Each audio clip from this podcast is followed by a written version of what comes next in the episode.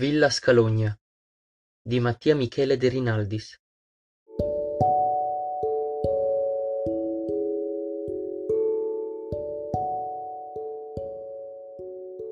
Con il tramonto si apriva un panorama d'incanto dalla finestra della stanza.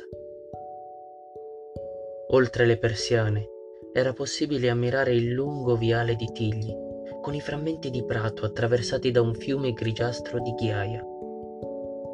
Il sentiero, contornato da cespugli, svoltava all'orizzonte in una curva sinuosa che celava all'occhio l'ingresso della villa. Nel crepuscolo lo scenario mutava.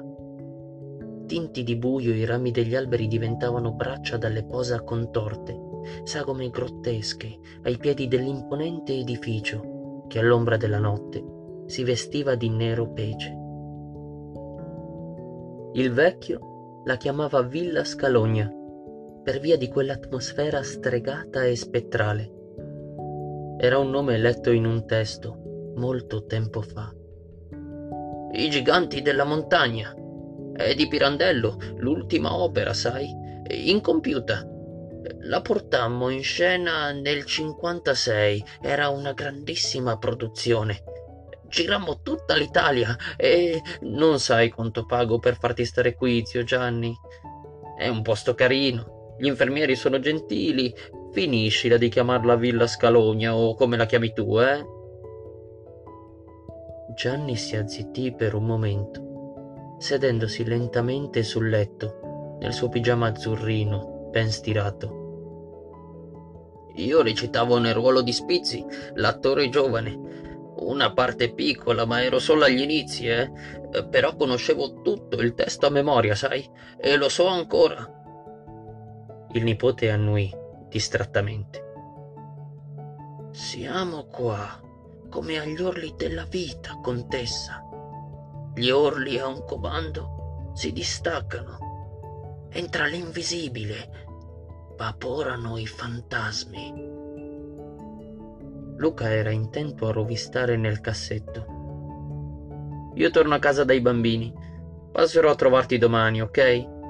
Ora dormi. Il vecchio prese la sua medicina, portandosela delicatamente alle labbra, mentre i passi di Luca si dissolvevano oltre la stanza si lasciò andare tra le lenzuola ruvide, nel silenzio. Aveva voglia di raccontare. Il nipote ormai lo guardava come un vecchio da accudire, un'ombra da accompagnare semplicemente al giaciglio, senza bisogno di parole. Ma non era così. Lui era ancora un attore. Lui aveva una voce. Di giorno, gli ospiti della villa si riunivano in una grande sala comune. Sui lati del perimetro stavano disposte tre fila di divani e poltrone dalle imbottiture deformi, accompagnati da esili tavolini di legno. E tutti lì si sedevano, indaffarati nel nulla. Anche per questo Gianni la chiamava Villa Scalogna era un luogo dove si viveva ai margini, trasformando la vita in pura stasi, camuffati agli occhi del mondo al di fuori. Ma lui non era uno scalognato, non abitava davvero nella villa. Aveva 90 anni, ma nella sua testa regnava ancora il palco. Un'infermiera passava per la sala ogni mattina, spingendo un carrellino con gli asciugamani puliti. Gianni la salutò, tossendo lievemente, e la donna si fermò. Buongiorno, signor Giovanni. Ha dormito bene? Oh, guardi com'è in forma. Dalla tasca dei suoi pantaloni di lino, Gianni tirò fuori un fazzoletto gualcito. Se lo portò alla bocca, asciugandosi la saliva per non inciampare nelle frasi. Non è più un gioco, ma una realtà meravigliosa in cui viviamo alienati da tutto, fino agli eccessi della demenza. Ebbene, signori, siete arrivati alla vostra meta. Che andate più cercando tra gli uomini? L'infermiera si mise a ridere, battendo rapidamente le mani. Che bravo Giovanni, che cos'è? I giganti della montagna, è l'ultimo testo di Pirandello. Lo mettemmo in scena nel 56, era una grandissima produzione. Ah, ma pensa, e questa era una battuta dello spettacolo? Sì, ma non la mia. Io recitavo nel ruolo di Spizzi, l'attore giovane, ma conoscevo tutto il testo a memoria, sa? Eh sì, immagino. Me l'hanno detto che lei era un attore di teatro una volta. Il vecchio si lasciò andare su una poltrona, arruffando il viso in una smorfia. Ma io sono un attore, ribadì con certa forza. L'infermiera rimase perplessa davanti al tono improvviso dell'uomo. Ma certo, signor Giovanni, non volevo offenderla. Intendevo dire al suo tempo, quando era giovane. Ora si riposi un po', mi raccomando, concluse frettolosamente, spingendo il carrello verso l'ascensore in fondo alla stanza. Gianni non riusciva a capire. Ma perché tutti in quella dannata villa parlavano al passato, come se il presente fosse bandito, come se ogni parola pronunciata in quell'attimo distinto, reale, fosse vapore disperso. Dal cuscino sottile della sua poltrona si soffermò a guardare gli altri abitanti della villa seduti accanto a lui tutto intorno alla sala. Loro non erano attori, cosa ne potevano sapere? Non conoscevano l'adrenalina pungente del primo passo oltre le quinte, il sussulto tremante del corpo all'apertura del sipario. Eppure in quella sala non c'era niente di tutto ciò, solo figure ricurve, gettate sui divani, Alcune leggevano con minuzia il giornale, altre parlavano pacatamente con il vicino o ascoltavano il chiacchiericcio della televisione. Altre ancora fissavano il vuoto, smarrite.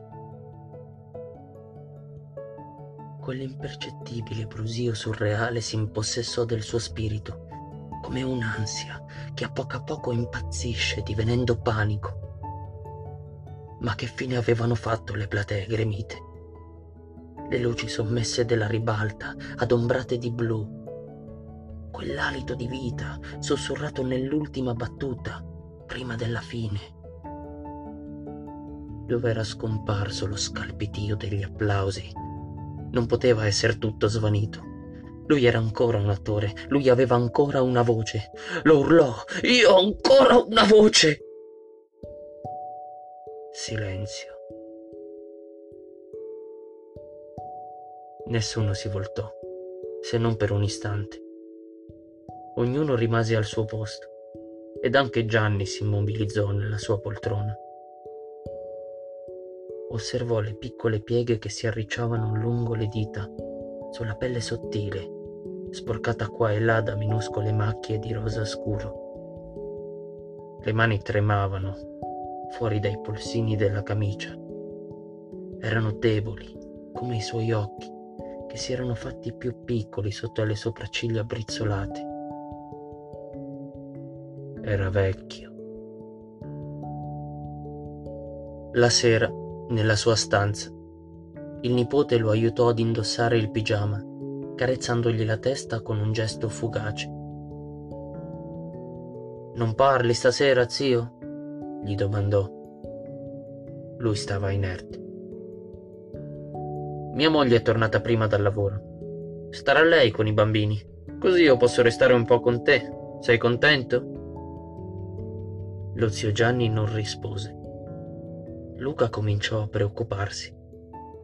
Con un passo deciso si sedette sulla testata del letto, accanto allo zio, poggiandogli una mano sulla spalla.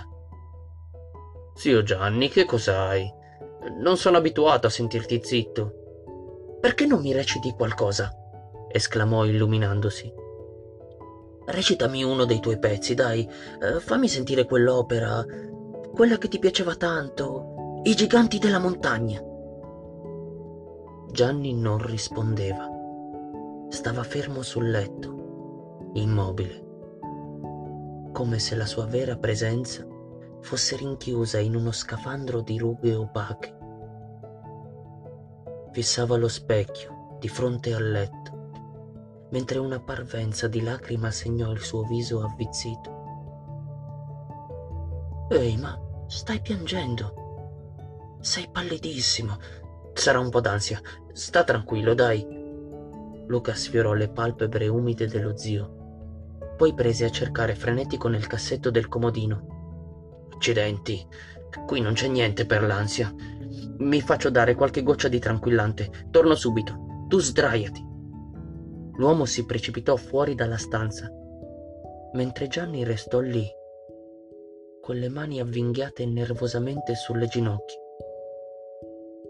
Il viso nello specchio gli restituiva un volto di nebbia, svigorito, sconosciuto. Non poteva più recitare, perché quel testo adorato ora, tra le mura anonime di Villa Scalugna, gli tornava in mente caotico e indistinto dal marasma di lettere e frasi, solo una battuta si presentava nitida. Quella inconclusa, l'ultima, scritta di getto. La recitò con un filo di voce, lentamente. Io ho paura.